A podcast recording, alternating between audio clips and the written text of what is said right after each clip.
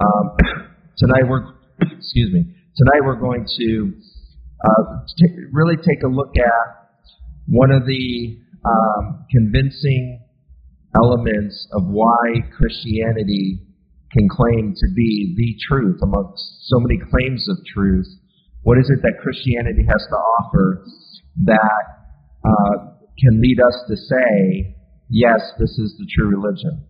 In other words, all things being equal, somebody open-minded, open-hearted towards just discovering truth, uh, why do I think they would have to land on Christianity over all the competing theories? That's what we're going to get into tonight, and uh, let's open in a word of prayer. Our Lord and our God, we come to you in Jesus' name, Lord, and we thank you that we know you sustained us through the day today, Lord. We know that you've been our light and our guide. We pray that we are found faithful, Lord, throughout the day, that your word is a lamp unto our feet and a light unto our path. And God, that um, all good things are from you. So, Lord, we pray that our hearts would recognize that and would be thankful towards you for all things you say and do. And, Lord, mostly that you loved us enough to send your Son uh, to die for us, Lord, and rise again to show us about new life in him. And so it's he who we seek to honor and, and bring joy to tonight, Lord.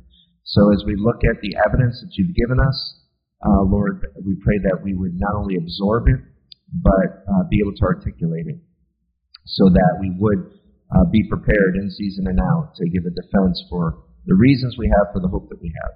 So, Lord, uh, help that to be accomplished here tonight. For Jesus' sake, amen. Okay. Okay, so we're, tonight's session is called God, Religion, and Miracles. God, Religion, and Miracles. Now, here's what we can know about God. So this is going to kind of be a recap of all the weeks that we've spent together and saying, here's some summary thoughts of hopefully what you know now from the things that we've studied. Because you, if you've noticed, we spent very little time in the Bible. This has been very much philosophical, scientific, archaeological, biological. It's very much been in the realm of, of the sciences and showing that God has to exist through all these things. So what can we know about God from the cosmological argument? Well, from the cosmological argument, we can know God is self-existent. He has to be timeless, non-spatial, and immaterial, since all time, space, and matter came into being through him. There had to be some cause for time, space, and matter, time, space, and matter that exists outside of time, space, and matter. It can't create itself. Something has to act upon it. Uh, we learned from the cosmological argument that the, the cause of the universe has to be unimaginably powerful, since he created everything ex nihilo, out of absolutely nothing. The cause of the universe had to be personal, since he chose to do all this, and impersonal forces cannot choose. Also, there's personhood in this room, in this creation, there's personhood, and you can't get personhood out of non-personhood. From the teleological argument, we learned we, that we can know God is supremely intelligent, since his creation is unimaginably complex. And we looked at the complexity of the universe, we looked at the complexity of our own D N A, so whether you're looking through a microscope or a telescope, the complexity of it all goes way beyond Uh, crediting accident uh, to. We know that he's purposeful, since he designed all life to live in an ordered environment. Uh, I, I marvel at simple things like the trees of this planet grow fruit that has exactly the nutrients needed for our bodies. What relationship do we have to trees that it would be supplying nutrients for us and making it juicy and tasteful and matching our taste buds and Being, being the right texture that our teeth can get through it just the right way. It relates to our digestive system perfectly. Um, those are coincidences that you cannot ask me to believe in. I, I got to believe there's intent by a mind behind it all. Uh, from the moral argument, we can know... I can't see that far tonight. That's too far. Okay. All right, so from the moral argument... we can know that God is absolutely morally pure. He is the unchangeable standard of morality by which all actions are measured, including infinite justice and infinite love. Uh, we talked about things like who gets to make the rules if there's no God. You know, who can who can say that Adolf Hitler was wrong for doing what he was doing if it was just his molecules in motion?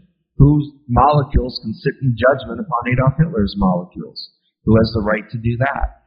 The, the only way we could say he was wrong for what he did is if there's an absolute moral lawgiver. We talked about comparing Adolf Hitler to Mother Teresa. She universally agreed Mother Teresa was more moral than Adolf Hitler.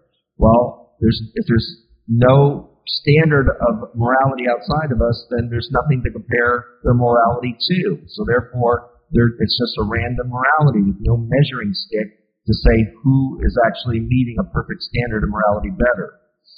So we need God for all of that.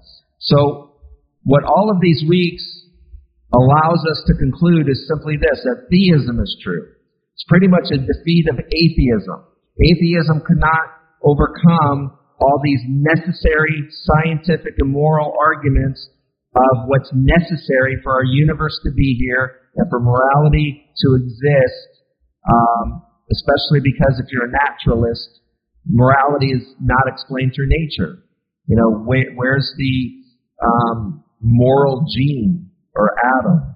You know, where's where's the good molecule type of thing? So uh, it proves that theism is true. So the theistic God that we have discovered is completely consistent with the God of the Bible, and we discovered him without using the Bible. Okay, so every description we get of God in the Bible is completely consistent with everything that the cosmological argument, the teleological argument, the morality argument, archaeology, everything that was described in all of those arguments. Moses wrote about a cause that would match all the scientific and moral requirements of everything being here the way it is thousands and thousands of years ago before he could even know what the argument was, right? So not only would it be a magnificent miracle for D N A to form the way it did without a mind, and for the universe to form uh, the physics of it all without a mind, uh, and the relationship between us and the food of the earth without a mind, and, and the gravitational pull being as it is, uh, perfect for us, the amount of oxygen in the universe being perfect as it is. Um, all of these things where the Bible says God created the earth to be inhabited, not Mars, not Jupiter, says he created the earth to be inhabited. And no matter where you look on our planet, you can look in the air, you can look under the water, you can look anywhere on the land, you'll see life teeming everywhere. You look at our next closest planet and you see nothing.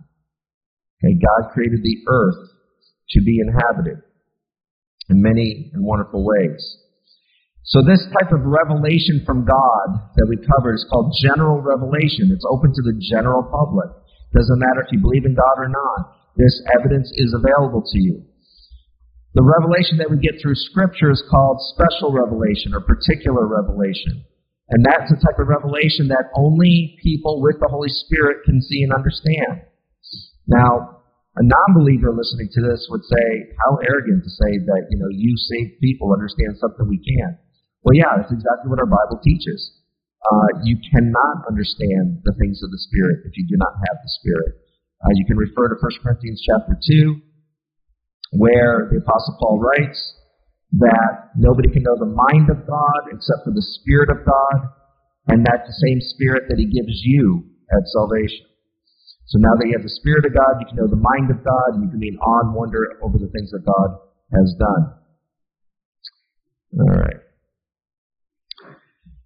Okay, so now that we showed that theism is true against atheism, okay, and I never really brought up agnosticism, but I, what's the agnostic say?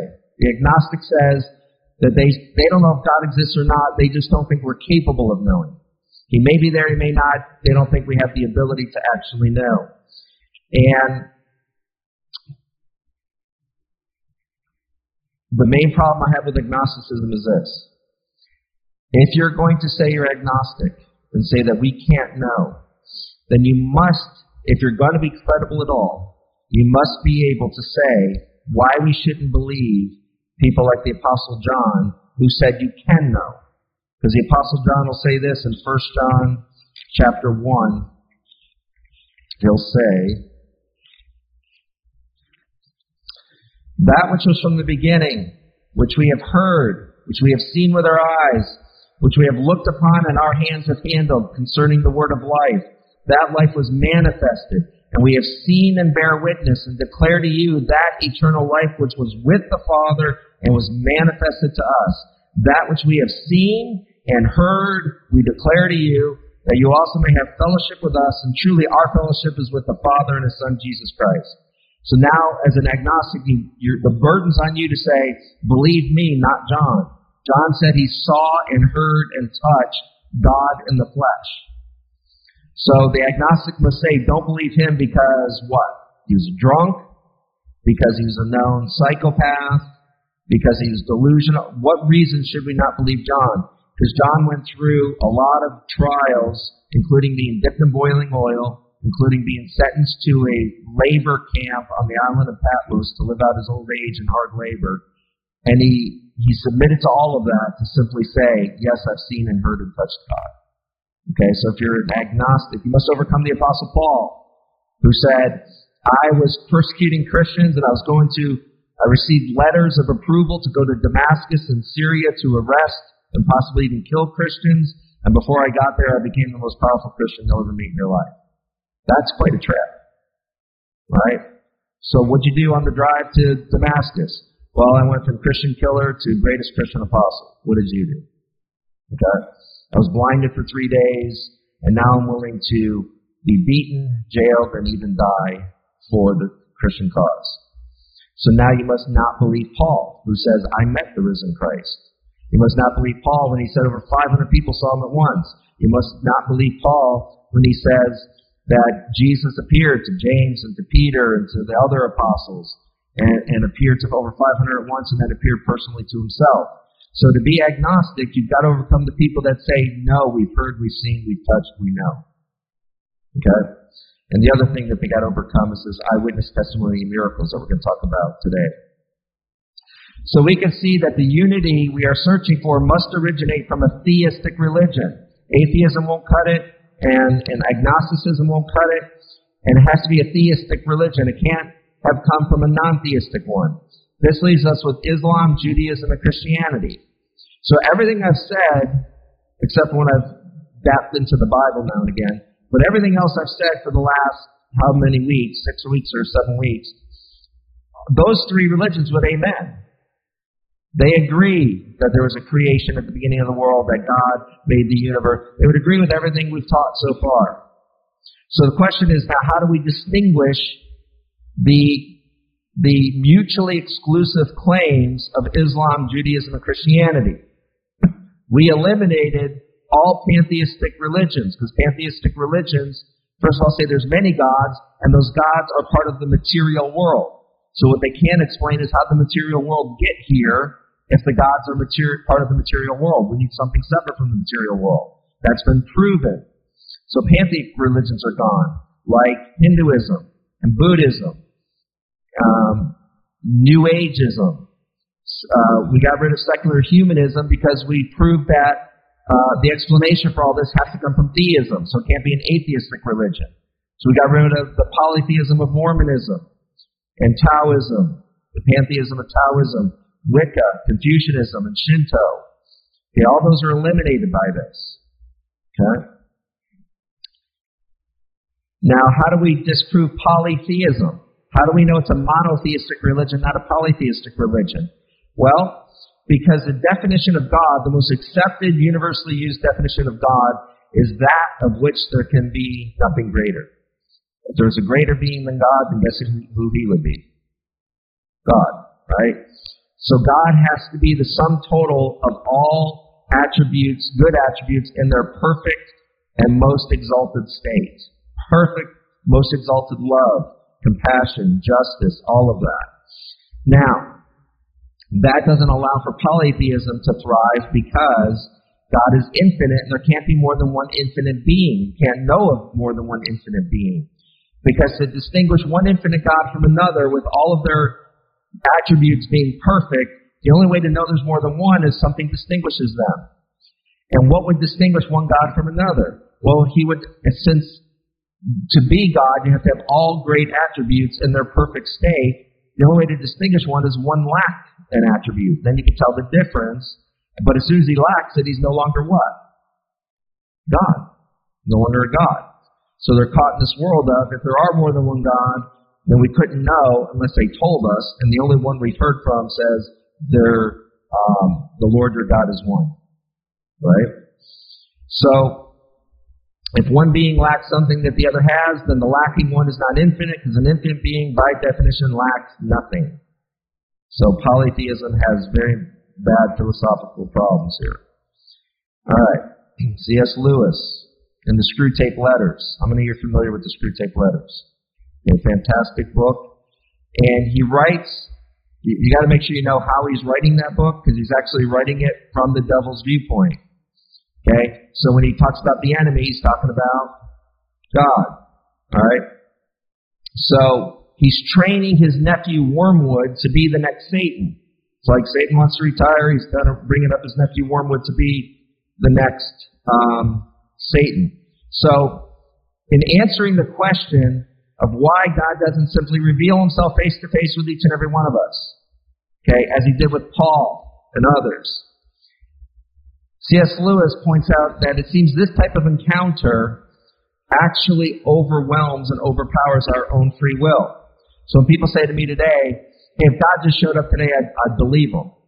What I point out to him is when he did show up, most people didn't believe him. So that's not a foolproof method. In fact, Jesus Christ himself taught about the rich man and Lazarus. When the rich man is suffering the torments of hell, he says, would you send somebody to my brothers to at least tell them about this awful place so they won't come here? And the answer that Jesus provides is they have Moses and the prophets, meaning they have their Old Testament. If they don't believe them, they won't believe even if they saw someone risen from the dead. Okay? So he's saying God has ordained the scriptures to be the convincing proof of the reality of God, so much so that even a personal appearance of God uh, is, wouldn't be as convincing. We'll talk about that a little bit later. So C S Lewis will put it this way. C S Lewis will say, you must have wondered why the enemy, which is God in his book, does not make more use of his power to be sensibly present to human souls in any degree he chooses and in any moment. But you now see that the irresistible and the indisputable are the two weapons which the very nature of his scheme forbids him to use, merely to override a human will, as his felt presence in any but the faintest and most mitigated degree would certainly do, would be for him useless. He cannot ravish. He can only woo. Okay. If God, if God, cho- if God has chosen to not override our free will, perhaps he's chosen a more authentic way. God has chosen to inspire certain men over the centuries to write down the revelation of himself, of what they saw and heard from him. You see, written language is a precise medium of communication that can be easily duplicated, as we saw through our twenty-five thousand copies, and passed on to succeeding generations. Yet it can also be easily ignored by those who freely decide that they don't want to be bothered by God. So this becomes the perfect revelation. Why? Because this becomes the perfect test of the human heart. If your heart is open and humble and right, you'll be digging into this. If your heart is skeptical and arrogant and uh, condescending towards it, then you'll find every reason not to, to read it. So this becomes the perfect test of the human heart. It will not ravish your freedom, but it will certainly feed your soul if that's what you're wanting to happen. All right. So a book would work as a valid but not overpowering means of communication from God. So now the question becomes, whose book? Whose book did he use? The book of the Jews, just the Old Testament, not the New? Did he use the book of the Christians, where it's Old and New Testament? Or did he use the book of the Muslims? They're all monotheistic religions that fit the paradigm of everything we've taught so far through this class. So which book did he use? Well, now we need to come up with a way of evaluating these books and seeing. Now, we already went through reliability, and we saw that uh, the New Testament, uh, we saw that the Quran didn't even rank amongst the top books in reliability at all. Okay, then it wasn't even the rankings of it all. So what is an identifying feature that will help us understand this, or help us choose which book? Well, ancient kings would write letters that would go out into the land, or even sometimes throughout the world. But how was one to know if the king, if it was the king who actually wrote that letter? Well, the king would use a signet ring, and that signet ring would have his unique symbol on it that he would put in wax and stamp onto that letter. Okay, so it was unmistakable to the recipients that yes, this indeed came from the king. So does God have a seal that he used to authenticate his messages? Becomes the question. And tonight I'm going to suggest to you that that's the purpose of miracles. Miracles are done by God to authenticate his message and his messenger. To authenticate his message and his messenger. So Nicodemus confirms that the nature of miracles authenticate the messenger. In John chapter three, in John chapter three, we read this. Now there was a man of the Pharisees named Nicodemus, a ruler of the Jews. This man came to Jesus by night and said to him, Rabbi, we know that you are a teacher that's come from God. Well, now how did Nicodemus come to that conclusion? It says, for no one can do these miracles that you do unless God is with him. So what authenticated Jesus as a true prophet to Nicodemus? It's in the miracles. It authenticated the messenger. It says nobody could do the things you're doing unless you're from God. And now, so we've already demonstrated beyond a reasonable doubt that a theistic God exists who created the universe. Since that is so, the miracle of creation in Genesis one is established as a scientific, I could say possibility, I could say scientific likelihood, but I think we've gone far enough to say scientific fact. This makes every other miracle in the Bible easy to believe. So what I'm saying is, sometimes people will say, well, I just have trouble with that whole um raising the dead, in raising Lazarus, a little girl. I have a problem with sight to the blind. Or I have a, just have a problem with that weird miracle of um, the woman just touching the hem of his garment, and her condition that she's been having for years and years, twelve years, is gone, just at the touch of his garment. Well, the thing is this. Once we scientifically have shown through guys like Einstein and Hubble and guys like that, that the universe is unexplainable apart from God doing a miracle. God is violating the first and second laws of thermodynamics by creating this universe. Violation of these natural laws is called a miracle, right? When dead people rise, it's violating natural law. When blind people see, it's violating natural law. So these are miracles.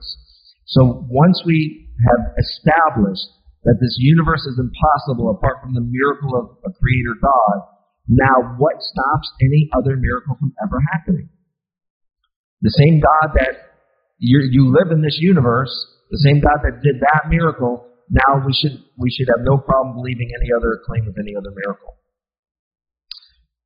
People will say, well, I don't know about a man being in a fish's belly, right? Okay.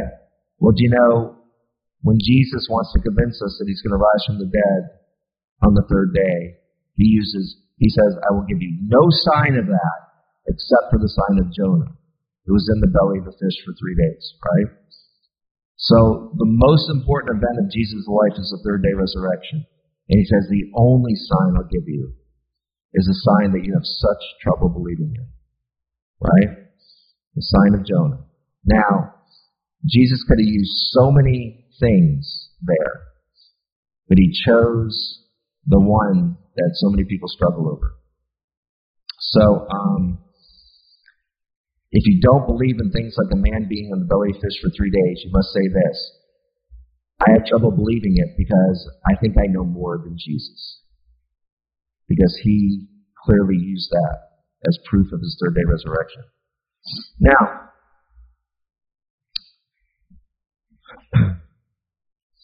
we're going to talk about the skeptics to all of this. Those that object to the possibility of miracles. So going right into the The belly of the dragon here, okay? We're going to hear right from Benedict Spinoza, one of the great objectors to the possibility of miracles. Now, his objection, I think, is rather simple to overcome. We're going to get to David Hume. That's going to take a little more unpacking, but you're going to see that he's logic will overcome him as well. All right, so Benedict Spinoza's objection to miracles. Sp- Benedict Spinoza in the sixteen seventies proposed the following objection to the possibility of miracles. He said, miracles are violations of natural laws.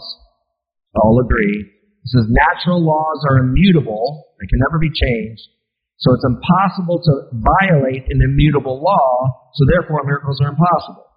It's a bit circular in its reasoning, and we'll unpack that in a moment, but let's make sure everybody's got it so far. Okay? So he says, here's what a miracle is. It's a violation of natural law. Natural laws can never be changed. So it's impossible to violate immutable law, so therefore miracles, which are violations of that law, and that's an impossible event to happen, so therefore miracles are impossible. So that's what Spinoza said, why we shouldn't believe in miracles. Well, the problem with Spinoza's theory is that it begs the question. He states categorically that natural laws are immutable. But are they? Are natural laws immutable? Are they completely unchangeable? Well, Spinoza's argument has fallen out of contention ever since the Enlightenment. Well, Um, well, let me explain this first. I'm getting ahead of myself. So, Spinoza, the problem with Spinoza's theory, he states categorically that natural laws are immutable. Here's the problem with that. We've already established things like the creation of the universe. We've already, now Spinoza wouldn't know about D N A and things like that. So, but now that we know about things like D N A and things like that, we know that the, the effect cannot be greater than the cause. Remember that that um, that law? It's a, it's a law of cause and effect. The effect cannot be greater than the cause. So now we have our bodies as an effect. We need a greater cause in our own bodies for our bodies. The universe is an effect. We need something greater than the universe to cause the effect of the universe. So now the problem with Spinoza's theory, when he says natural laws are immutable, is he has zero explanation then for how the second law of thermodynamics that says all matter goes from a state of order to a state of chaos over time. The chairs you're sitting in were much more reliable, brand new, than they will be twenty years from now, correct? They're going to break down molecularly. The second law of thermodynamics says all things break down. They go from a state of order, and over time they go to a state of chaos. Well, the universe at the Big Bang was complete chaos that went into a state of complete order. It's exactly the opposite of the second law of thermodynamics. It is a violation of natural law. Also, the first law of thermodynamics says matter cannot be created nor destroyed. Well, we have matter, don't we? And if it can't be created, it can't be created, and we know the universe is not eternal, that's been scientifically proven, then how did the matter get here? We know at one time there was no matter before the Big Bang, and now there is. But the first law of thermodynamics says you can't create matter, and you can't destroy it. So the question is, if you can't create it, then how do we have matter today?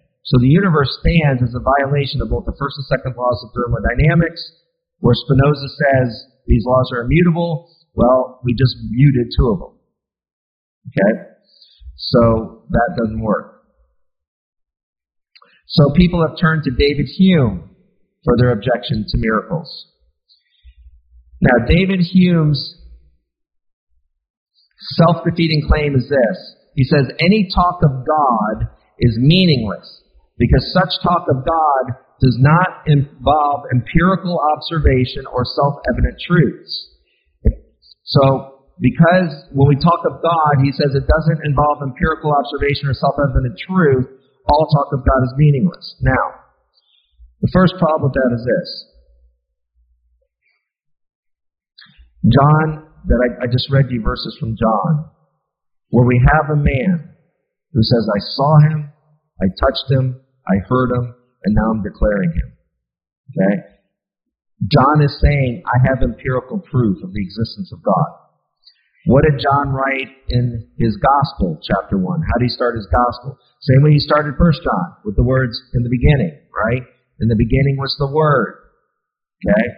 So he's pointing you back to Genesis one, in the beginning. It says, in the beginning was the Word. The Word was with God, and the Word was God. He was in the beginning with God. It says, all things were made through him, and without him nothing was made that was made. In him was life, and that light was the light of men. Now, he says that word was with God, and the way we quote it in English says, and the word was God. In the Greek, it's literally saying the word was with God, and God was the word. God was that word that I'm talking about. And then in verse fourteen, he says, and that word became flesh and dwelt amongst us. So he's clearly saying Jesus is indeed God. Now, that's empirical observation. Okay? The very thing David Hume says, whenever you talk about God, you don't have that. So before Jesus Christ, before John one, talk of God was rather philosophical. We didn't really have a figure on earth to observe. We had prophets that said, I heard him, I heard him, I heard him. This is what he said. And then you had consequences that when you went against the prophet, all these consequences came. And when you obeyed the prophet, all these blessings came. So if you could go, hey, I believe that when he said, if I don't do this, this will happen, and it did. Or if I do do this, this good thing will happen, and it did. And you could put two and two together and go, therefore that prophet must be telling the truth about God. Then you became a believer. But it was nothing observable about God. It was you just observing through the prophet, correct? But now in the New Testament, the very thing that the Old Testament is constantly pointing towards, we have the empirical proof of Jesus Christ. God is no longer a philosophical conversation as much as he is an historical conversation. Okay? It's much more empirical to talk about history than it is philosophy, correct?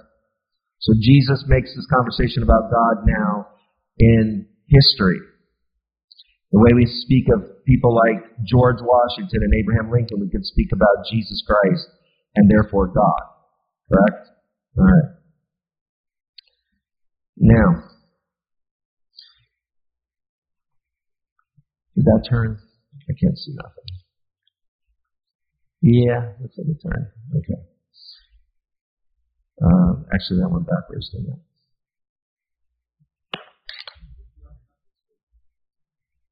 Don't say that. There's one, the one I'm looking at has it. Tell me if we're good.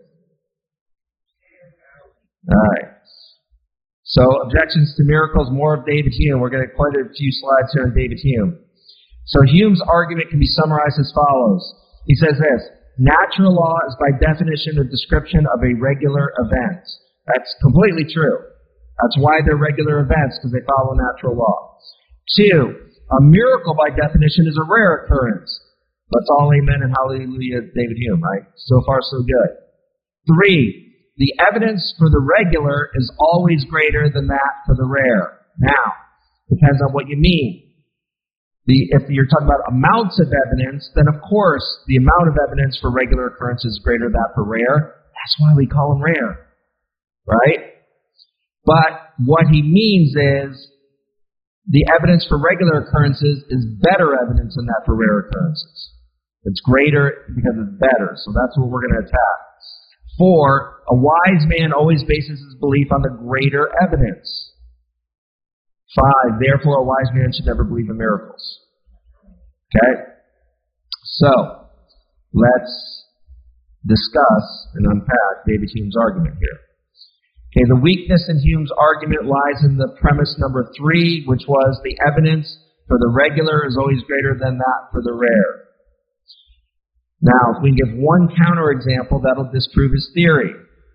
But because you guys paid so much money to be here, I'm going to give you more than one counterexample. All right, so here's a few.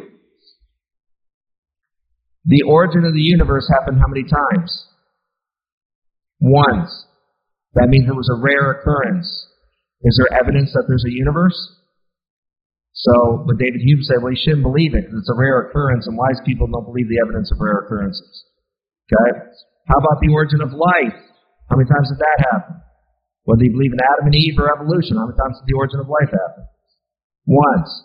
Therefore, rare occurrence. Therefore, David Hume says, don't believe that there's life on this planet. Three.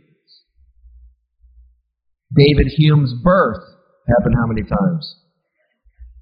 Once. Rare occurrence. Therefore, you should not believe in David Hume.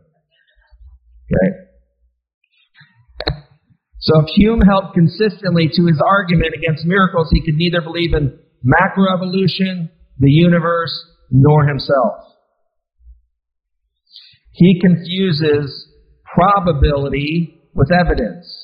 Hume doesn't weigh the evidence for rare events. Rather, he gives weight to the probability of regular events while discounting the countless testimonies that we get for rare events. Okay? I have never seen a hole-in-one, but I believe they've happened in history. They are very rare events, but I believe the testimony of the people who say they've either seen them or done them. I've never seen somebody bowl a three hundred. Okay? But I believe in it based on the testimony, even though it's a very rare event. So Hume's arguments against miracles is that he confuses believability with possibility. He would have to say that an eyewitness, an eyewitness to the death and resurrection of Jesus Christ would have to disregard, disregard what his senses were telling him and deny what he sees, hears, and feels in order to be a wise person. So doubting Thomas, okay? He was a David Hume guy for a while, wasn't he? Okay, I will not believe unless I get empirical evidence, right? I need to touch the wounds that I saw. I saw the nails go through his body. I know he was up on that cross. I know he was very wounded. If I see those wounds, I'll believe. Okay? And isn't Jesus gracious? Because one way I know Jesus is better than me is that I'd say, Thomas, you can take your doubts right to hell with you, man. I've done, I've done enough for you, haven't I? You want to doubt after three years like you just had, man? Give me a break. Okay? But that's not how the gospel reads, is it? Okay? Jesus, being ever so gracious, says, touch here my hands, and be not unbelieving, but believing. Okay? All right. Wait. Excuse me while I check. Uh, let's see. Hume argues in a circle. Yeah. All right.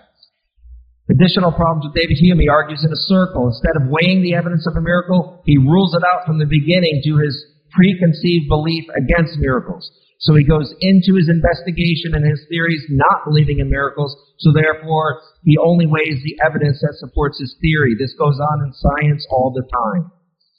The reason why creationism is having a tough time breaking through into the university is because they presuppose that God does not exist, and they only accept evidence that supports that. They will not entertain any other evidence. It's just how it goes. Hume makes the same mistake as all Darwinists. He hides his conclusion and the premise of his argument by way of a false philosophical presupposition. He starts with miracles aren't possible, and so he says, therefore, they're rare, and therefore, you should not take the credibility of rare occurrences because the testimony of greater occurrences, that they follow natural law, that's greater evidence. So if you're wise, you follow the greater evidence. No. If you're wise, you follow all the evidence. Right? You follow all the evidence. His false philosophical presupposition is that all human experiences are without miracles. You can't know that. You can only presuppose that. But as we have consistently seen, miracles are possible because a theistic God exists. All right. So the bottom line is that David Hume, without justification, simply declares that the only believable events are regular events, and since a miracle is not a regular event, it fails to meet this artificial criteria. If we can't believe in rare events, then we can't believe in anything from history, because history is comprised of succeeding, rare, unrepeatable events. That's what history is. Right? History books are not made up of common events that happen all the time. History books are made up of rare events that you study, and there's a name attached to it, and a date, and a location, because that's the one time that that event happened that we're studying in history. So all of history is made up of succeeding rare events that become noteworthy enough to make it into our books. David Hume would say shouldn't believe any of those events based on his theory. So it's really, really not strong theory. All right. So people say, well, why don't we see miracles today? How many of you are saving that for Q and A? Okay. Now, first of all, there's many individual claims of miracles today, such as doctors confirming a healing that makes no medical predictable sense. Okay? So uh, a former student of mine uh, overdosed in a coma, three, four months, something like that, no brain activity, uh, really thinking, when are we going to pull the plug, when are we going to pull the plug? Her wonderful, wonderful parents would not leave her bedside. This babe turned prayer over and over again. I'll never forget her father being at her bedside, massaging her feet day and night, just showing her all kinds of love. Um, and um, uh, I would visit with another teacher, and we would leave that hospital room just saying, man, that call's going to come, and we're going to have to surround this family with all kinds of love and, and affection and care, because how are they going to handle this? I don't know how they're going to possibly handle it. And sure enough, the phone call came, and it was that she woke up. And as she woke up, um, brain activity increased and increased. And um, I can say that in the last couple months, I actually wrote her a letter of recommendation to law school. That's how much she has recovered. Okay. Um, she had a doctor who walked into her hospital room after she woke up, and he said, I know God visited this room, so I just want to spend some time in this room because he's the only explanation for her recovery. That girl should not be alive today. So that's an individual claim of a miracle, um, that a doctor is saying there, there's nothing in medicine to explain this girl's recovery. And it's not that she woke up and was a vegetable or anything like that. She woke up and she's a, a full... She came into my classroom and gave her testimony one day. The kids were just dumbfounded. And, and quite frankly, we tried to get her off of drugs and alcohol for years and years. And it took the coma to get her to quit. And, and so God sometimes stops at absolutely nothing to get you back, right? Absolutely nothing. All right. So anyways. Um, so miracles now, large-scale, Red Sea-splitting miracles, those aren't going to happen again. Okay, Hebrews chapter one tells us this. God bless you. Hebrews chapter one tells us this.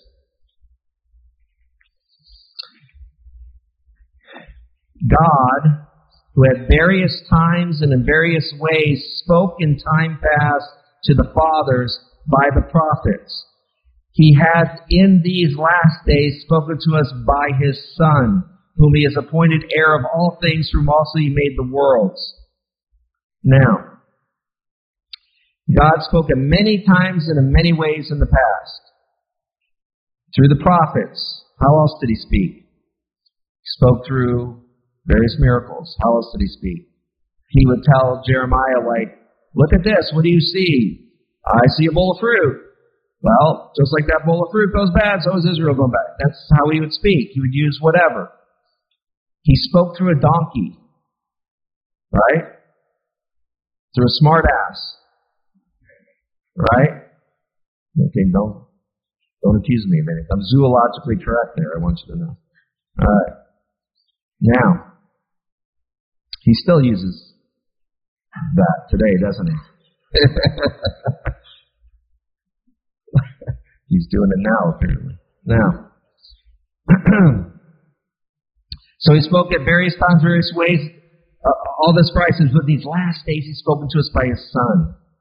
Jesus Christ is the last and the greatest revelation of God.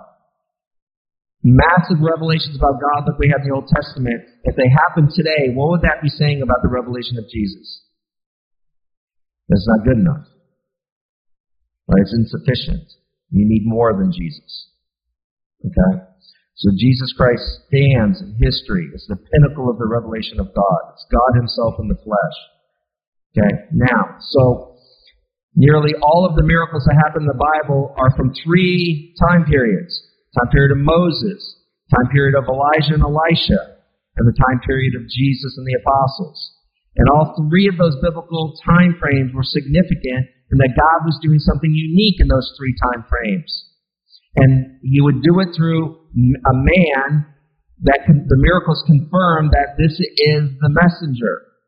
Okay? So with Moses, God was doing a great deliverance from slavery, right?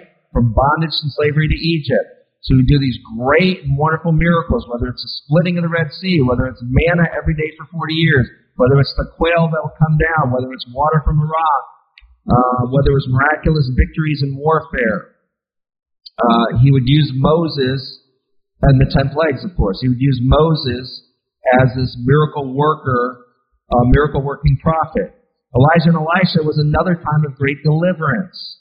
Not deliverance from slavery like Moses delivered from, but deliverance from idolatry. When idolatry got its peak and the false prophets were running rampant, he sends Elijah and Elisha for that great deliverance, and they were miracle-working prophets. And then, of course, you have Jesus and the apostle, deliverance from sin and death. Three great eras of deliverance. God equipped the men of those deliveries with the power of miracles. Now, how not only did the miracles authenticate the messenger, because Nicodemus will say, nobody could do these things unless they are from God. But they told more of a story than that. For example, they told what kind of prophet you were coming as. So in other words, the first miracle Moses does in the ten plagues is what? Water to blood. Water, which is a symbol of life. Blood is a symbol of death. So that first miracle of Moses is announcing that this is a prophet of death. And the Egyptians are in for it for ten plagues. Okay? Now Jesus has a first miracle that involves water as well. His first miracle is what? Water to wine. So water being the symbol of life, wine being the symbol of joy and fullness in, in life. And so Jesus comes as a prophet of life. It's announcing what kind of prophet he's going to be, a prophet of life. Okay, so it's showing that he's a greater prophet than Moses based on his first miracle. The miracle is confirming the messenger, confirming the prophet, and showing you what kind of prophet he's going to be. Moses will be a prophet of death. Jesus will be a prophet of life. All right. So, as with the house, the foundation need only be laid once. And miracles in biblical times were special acts of God that laid the foundation for his permanent revelation to mankind, which is his Son, Jesus Christ. So the foundation need only be laid once. Paul will say in First Corinthians chapter three, he says, he'll say that he's a master builder. And what makes him a master builder? He says, because I laid a foundation for you. And that foundation that he laid down for us was Jesus Christ. He says, so you want to go to heaven? Your foundation has got to be Jesus Christ. There is no other foundation you can build upon and be saved. Okay? Now he says, now that that's your foundation is Jesus Christ, it says now it depends how you build upon that foundation. Some will build with gold and silver and precious stones. Some will build with wood, hay, and straw. And he says the test that will come to the believer, we call this the Bema Seat judgment of the believer. This is not the great white throne judgment of the unbeliever. The great white throne judgment, those folks are cast into the lake of fire that Revelation says was prepared for Satan and his demons. Can you imagine permanently going to a place that was prepared for Satan and his demons, and that's where they'll be? Okay? But the Bema Seat judgment is for the believer. Okay? It says, your foundation is Jesus Christ, and here's your judgment. It says, it's a judgment on your works, how you lived your life. How did you build upon this foundation? Remember, Jesus talks of thirty, sixty, one hundred-fold rewards. So now at this judgment, your works are tested by fire. Why fire? Well, what happens to gold and precious stones and silver when you put it in fire? It becomes more pure, more valuable. Only the impurities are consumed. But that which is pure gold, pure silver, pure precious gem, makes it through the fire, but without any impurities in it. It comes out better than it went in. Just like you're going to come out of your grave better than you went in. Okay? Now, if you build with wood, hay, and straw, and God tests those works of wood, hay, and straw with fire, what's going to happen? You ain't going to make it out of the fire. Now, Paul finishes that by saying, you're still saved, but like barely.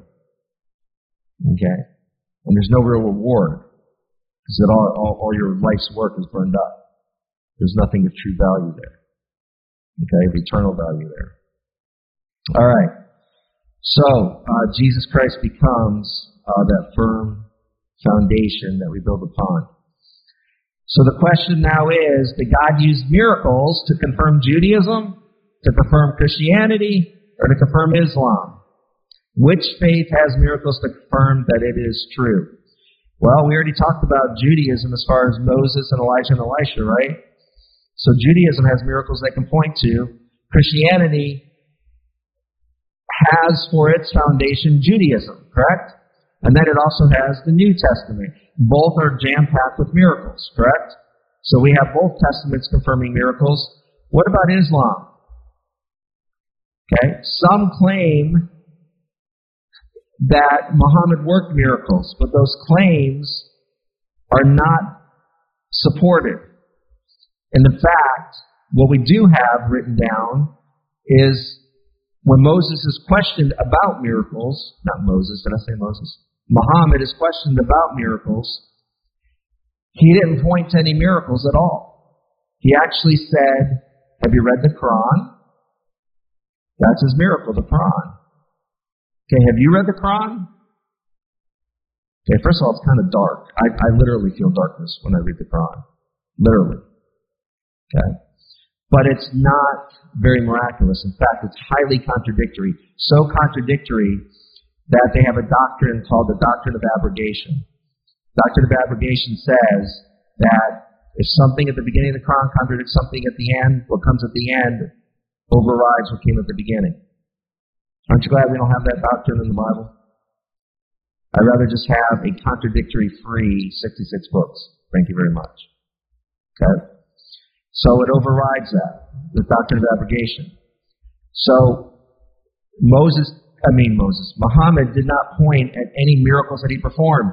He's not doing any miracles. There's nothing to confirm him as a true prophet. Okay? So we have Judaism and Christianity that are loaded with miracles. Now here's the thing.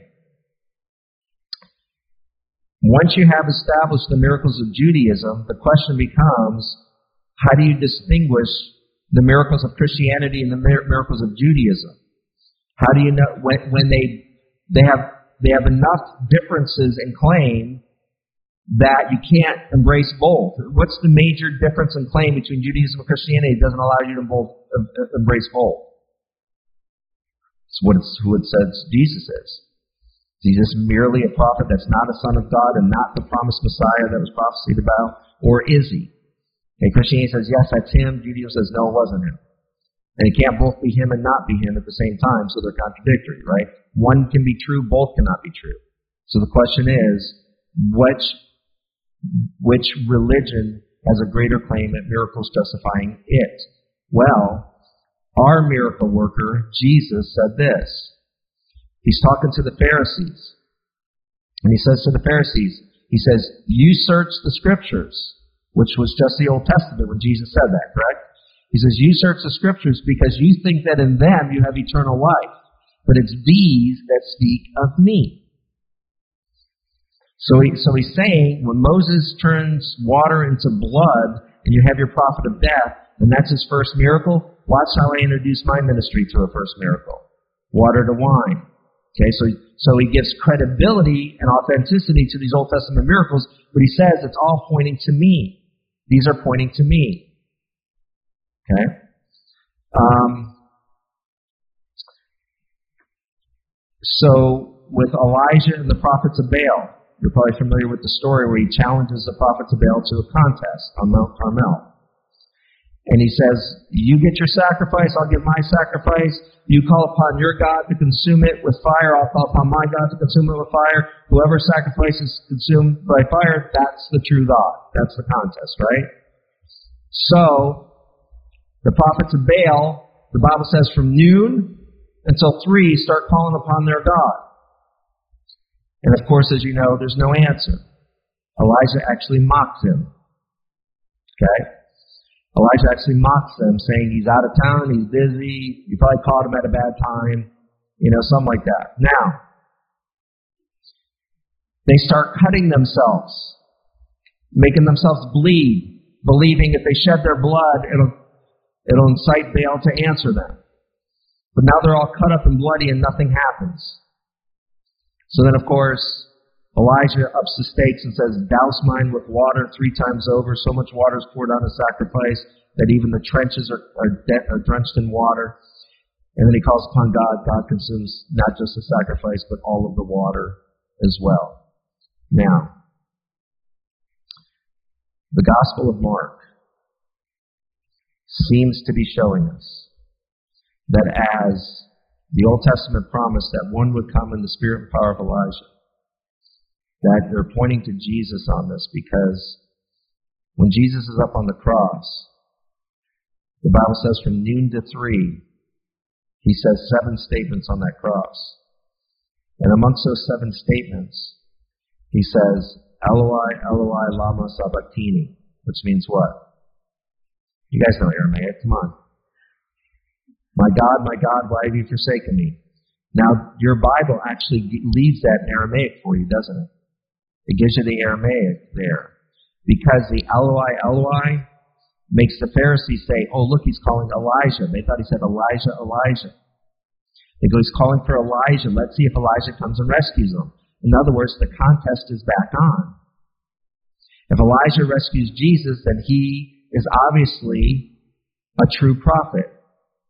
But if he doesn't rescue, if Elijah doesn't come and rescue Jesus, then he must be a false prophet of Baal. Remember when they accused him of driving out demons by the power of Beelzebub? But if Elijah doesn't rescue him, that means he's a false prophet of Baal, which makes the Pharisees who are opposing Jesus the ones that are in the spirit and power of Elijah. But if he's rescued, then he's in the spirit and power of Elijah, and they're false prophets of Baal. So it's a contest now.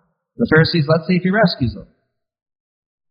And, to boot, Jesus looks like a false prophet of Baal, because he's cut up and bloodied, calling out to a God that doesn't seem to be answering him.